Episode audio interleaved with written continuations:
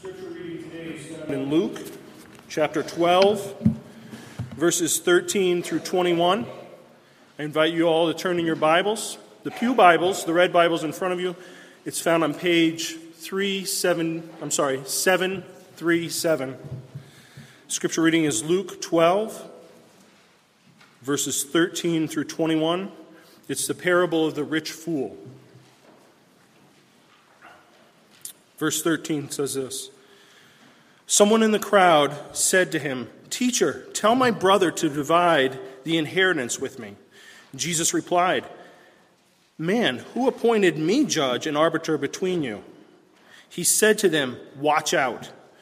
Be on your guard against all kinds of greed. A man's life does not consist of the abundance of his possessions. And he told them this parable. The ground of a certain rich man produced a good crop. He thought to himself, What shall I do? I have no place to store my crops. Then he said, This is what I will do I will tear down my barns and build bigger ones. And there, there I will store all my grain and all my goods. And I will say to myself, You have plenty of good things laid up for many years. Take life easy Eat, drink, and be merry. But God said to him, You fool, this very night your life will be demanded from you. Then who will get what you have prepared for yourself?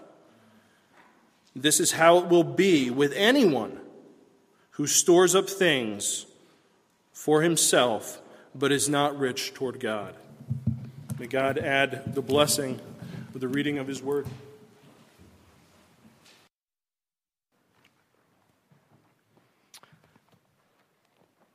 Thank you, John. Finger open to this passage. We'll be looking at this in a moment. Let's pray. Lord, thank you for your word that we have in our hands. May we not take it for granted. May uh, you speak to our hearts this morning as the Spirit of God has complete influence for me and through me and over each of our lives. For your glory and honor in Jesus' name. Amen. A while back, CNN covered a story about a man with severe stomach pain. This 62 year old man went to the emergency room of a hospital in western France. The doctors were astounded by what they saw on the x ray. They found an enormous dense mass in the patient's stomach that weighed 12 pounds. It was so heavy that it forced his stomach down between his hips. The doctors were taken back when they discovered the reason for the patient's sore and swollen belly. He had swallowed around 350 coins, $650 worth. They cut him open, removed his badly damaged stomach and its contents, but the man died a few days later from complications. And doctors said that he suffered from a rare illness that makes people want to eat money. Huh. I'm sure there's a disorder name for it, but that's what they say happened. Now, that is simply insanity. Come on, consuming wealth. Good thing we don't have that problem, right? I mean, good thing that consumerism has never led to physical illness or stomach aches or soreness or heartache in our lives. Good thing money and possessions don't wreak any havoc in our lives, right? Well, there's a monster that continues to rear its ugly heads. And perhaps you figure you've grown up and done away with those monsters in your closet and under your bed. But there's still one monster alive in our lives, a constant threat to our security and peace, and that is the money monster. Ha! You say, there's no such thing. Is there? Oh, the seduction of its sinister power. Oh, how it beckons us and woos us and even can potentially suck us into its grasp. If we are to be set free from being chained to the money monster, then we must confront the lies that it has told us. We must come to grips with the ugly reality of believing that a little bit more will be enough. I mean, how is it that material things can have such a hold on our lives? I mean, why is it is its grip so tight? If we know that the point of life is, is more about relationships than all the stuff, and more about that which outlasts us than we possess, then why do those material things have such power to control our decisions? Now, I, like most of you, perhaps all of you, want to make my life count for God. It's safe to assume you don't want to waste your life.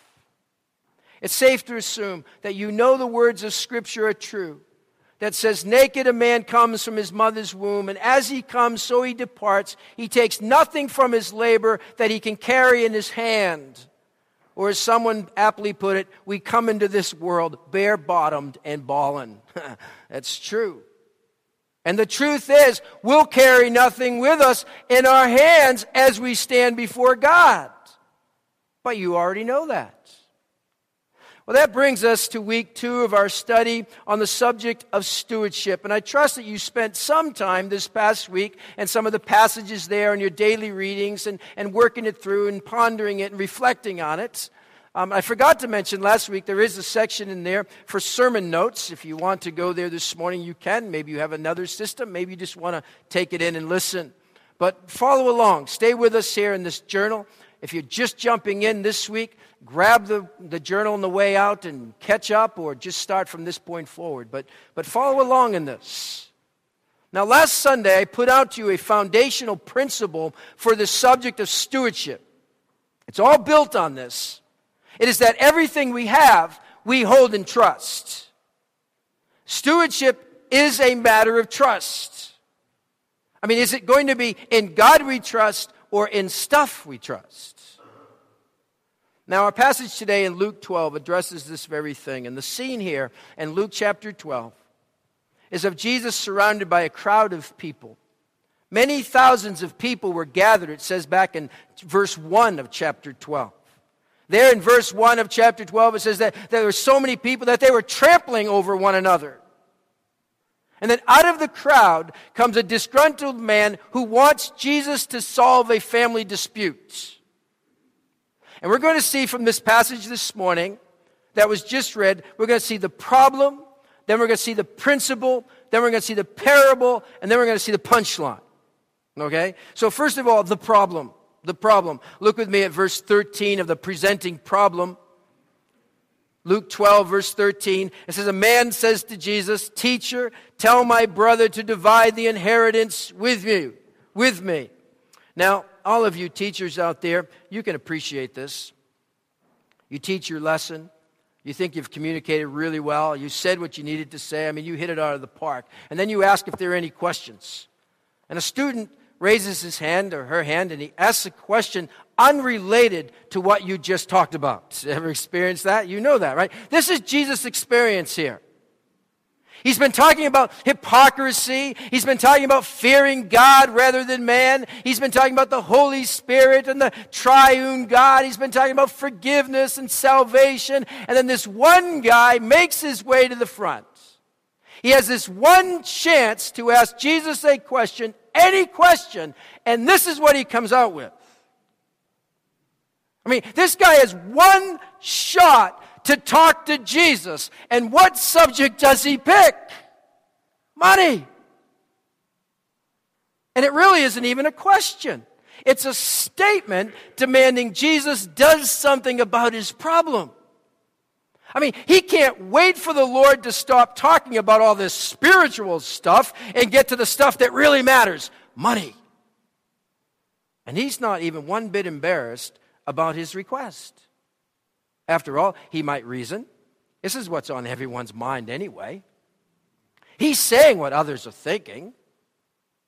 Isn't that what we're thinking about often? Isn't money something that is on the front of our minds? Isn't this what we are talking to God about a lot? Now, this guy and these brothers aren't really that difficult to figure out.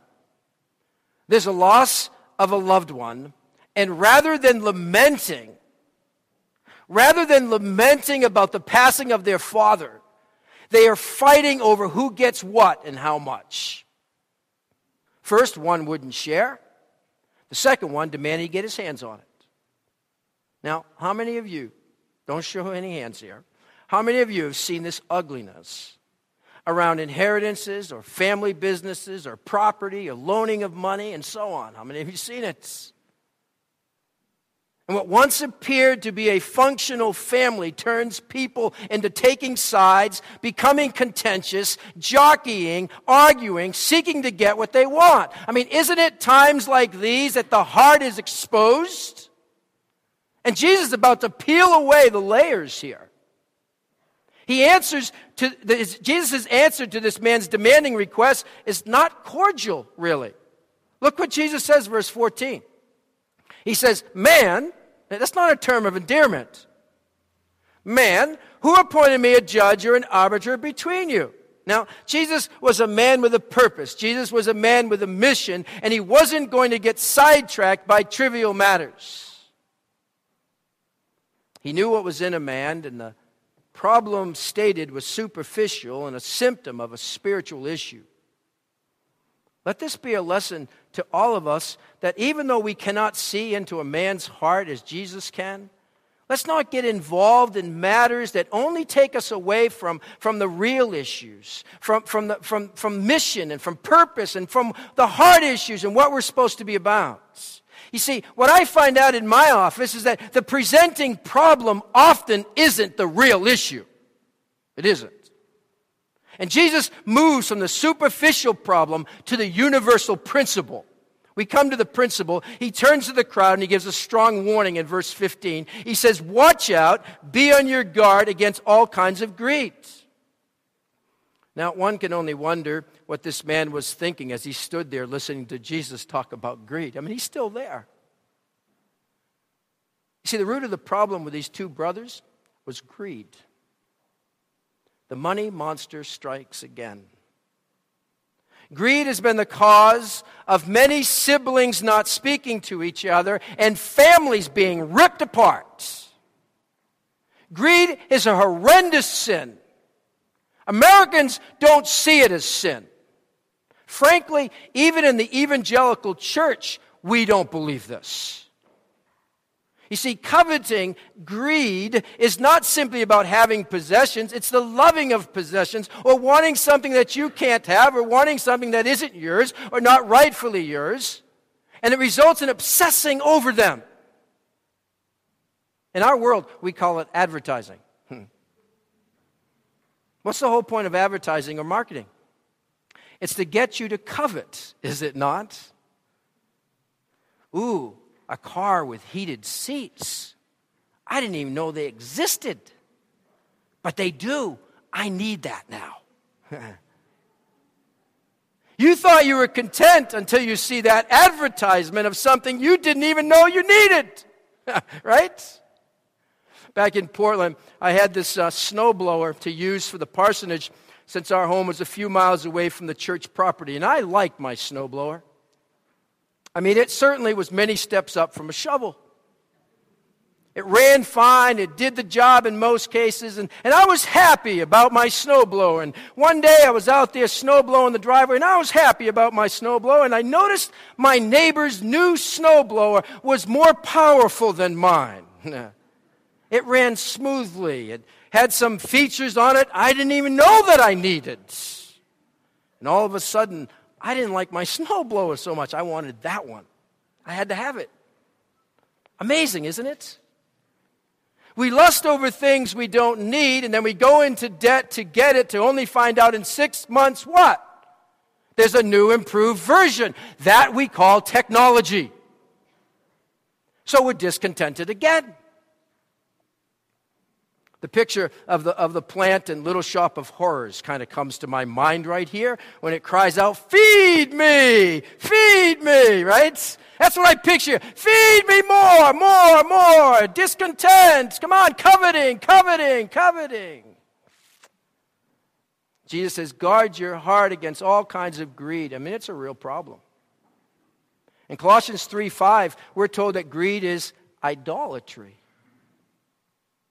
Covetousness made God's top 10 list in the Old Testament. And before we get to the commandment of the Ten Commandments, do not covet, what do we come to first? Well, the first commandment is there's only one God. Number two commandment is worship Him alone.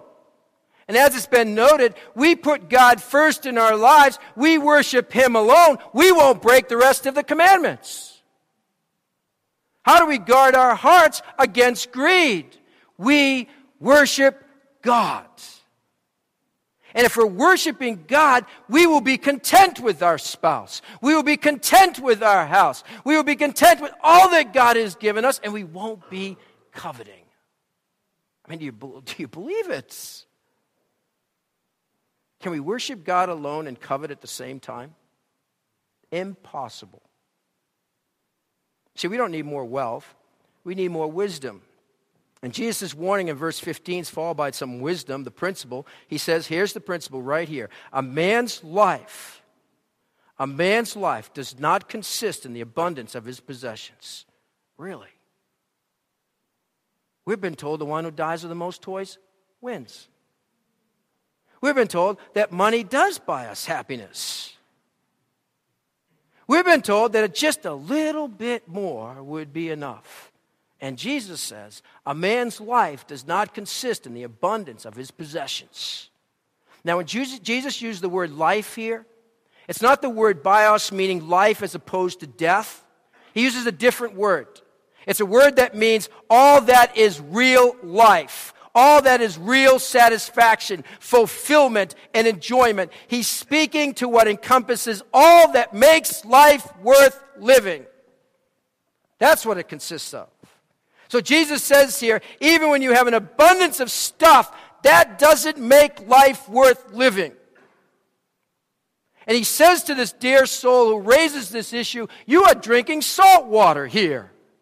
You're never going to have your thirst quenched because the life you need, the life that satisfies, the life that is really worth living is not in all the stuff. And with that, Jesus tells them a story. He doesn't come out and just call the anchor a fool. He lets the story speak for itself. It's a story of a rich farmer. It is of a man, get this, it is of a man who lives for himself, talks to himself, plans for himself, and congratulates himself. What's that saying? A person wrapped up in himself makes for a small package. Well, this big, successful farmer really was a puny man, for he missed the point of life. And we go from the problem, we go to the principle, now to the parable. Follow along as I read verse uh, 16. He told them this parable the ground of a certain rich man produced a good crop. Now, the farmer in Jesus' story received what he had hoped for and likely worked very hard for an abundant crop. Every farmer hopes for a good crop. Every worker hopes for that raise. Every business owner hopes for that successful year. Every graduate hopes for that big break. Many people hope for that winning number. Is it wrong to have a good crop? Is it wrong to be productive? Is it wrong to be successful? Well, only if it is gained through dishonesty or some un- other unrighteous way. But don't simply think here in two categories rich and poor because that misses the point. It comes back to what will we do with what we have? And ver- with verse 16 comes opportunity. If you write in your Bibles, you can write the word opportunity right next to verse 16. Because what will this man do with this abundant good crop? With this opportunity? Well, let's continue with Jesus' story. Verse 17 says, He thought to himself, Interesting, isn't it? This man's on an island of me here. He has no one else to talk with than himself. or if he does, he chooses to figure this out on his own. So he, he says to himself, or he thought to himself, verse 17, What shall I do? I have no place to store my crops. Then he said, This is what I'll do. I'll tear down my barns, I'll build bigger ones, and there I'll store all my grain and my goods. And I'll say to myself, You have plenty of good things laid up for many years. Take life easy, eat, drink, and be merry. Now, what's going on here? Should we go home and burn our barns and garages to the ground? That's not the point. It isn't a sin to own a barn. It isn't a sin to own a garage or a storage shed. It isn't a sin to make money. It isn't a sin to live in a decent home. It isn't a sin to have nice stuff. What's the real issue for this guy? What stood out to you as I read verses 17 through 19? Did you catch it? He has eye problems. He is I, I, I, my, my, my. Do you see it? This guy worshiped the Trinity of me, myself, and I. And it's quite a monument. Verse 17. Let's count it. Verse 17. What shall I do? I have no place to store, here it is, my crops. Two eyes, one my. Let's continue. Verse 18. Then he said, This is what I'll do. I will tear down my barns and build bigger ones, and there I will store all my grain and my goods. Verse 19. And I'll say to myself, he's talking to himself again, you have plenty of good things laid up for many years. Take life easy, eat, drink, and be merry six eyes and five my's, twice says himself, all in three verses. What's wrong with this picture? It's the question we all must ask Are we the center of our life? Do we really think it is all about us? This man never saw beyond himself. I my, mine, mine. I've probably shared with you before my favorite scene in, in, in, Finding Nemo, right? The seagulls finding food, and, and we always wondered what the seagulls said. We know now by Finding Nemo mine, mine, mine, mine. What a picture of humanity! Mine, mine, mine, mine. That's what it is. Reminds me of the story I've read many times to Nicole. It's about Buzzle-Billy. Buzzle Billy had plenty of toys and he had plenty of friends to share those toys with. And then one day, Billy developed a mine attitude. He began to shout, Give me! What do you really value? And parents, your kids are taking in what really matters to you. They're observing. Reminds me of the story of a mother who took her five year old son shopping and after a day in many stores, this store, that store, all the way through the day, a clerk at the end of the day handed the little boy a lollipop. The mom, as we typically say to our kids, Now, what do you say? And the boy replied, Charge it. he heard it all day. Now, if your discussions around the table center mostly on money and the things that can buy, then it will become clear to your impressionable kids what you really value. It's clear what this farmer really values. What happened to this farmer is what can happen to any one of us, even sincere Christians. No one in this room, including myself, is exempt from being seduced by money. We are capable of sacrificing fruitfulness and freedom and peace and instead be led through life on a leash controlled by the money monster. See, whatever it is that constitutes life for us, that becomes our God. And whatever becomes our God becomes that for which we will sacrifice all else. Folks, that's not real living, that's bondage. In the area of South Africa, there are melon traps that are used to capture the wily ring tailed monkeys.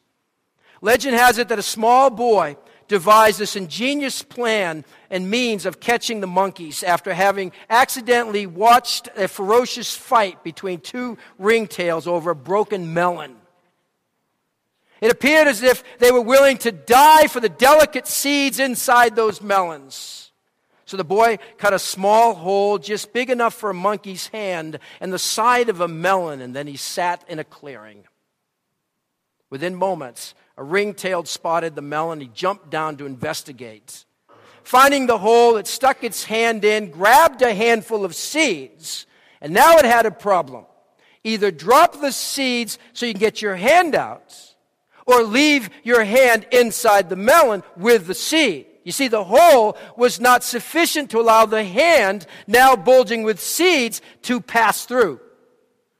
And the boy would then move over and, and, and toss a net over the monkey, and, and even then, the monkey would not release the seeds.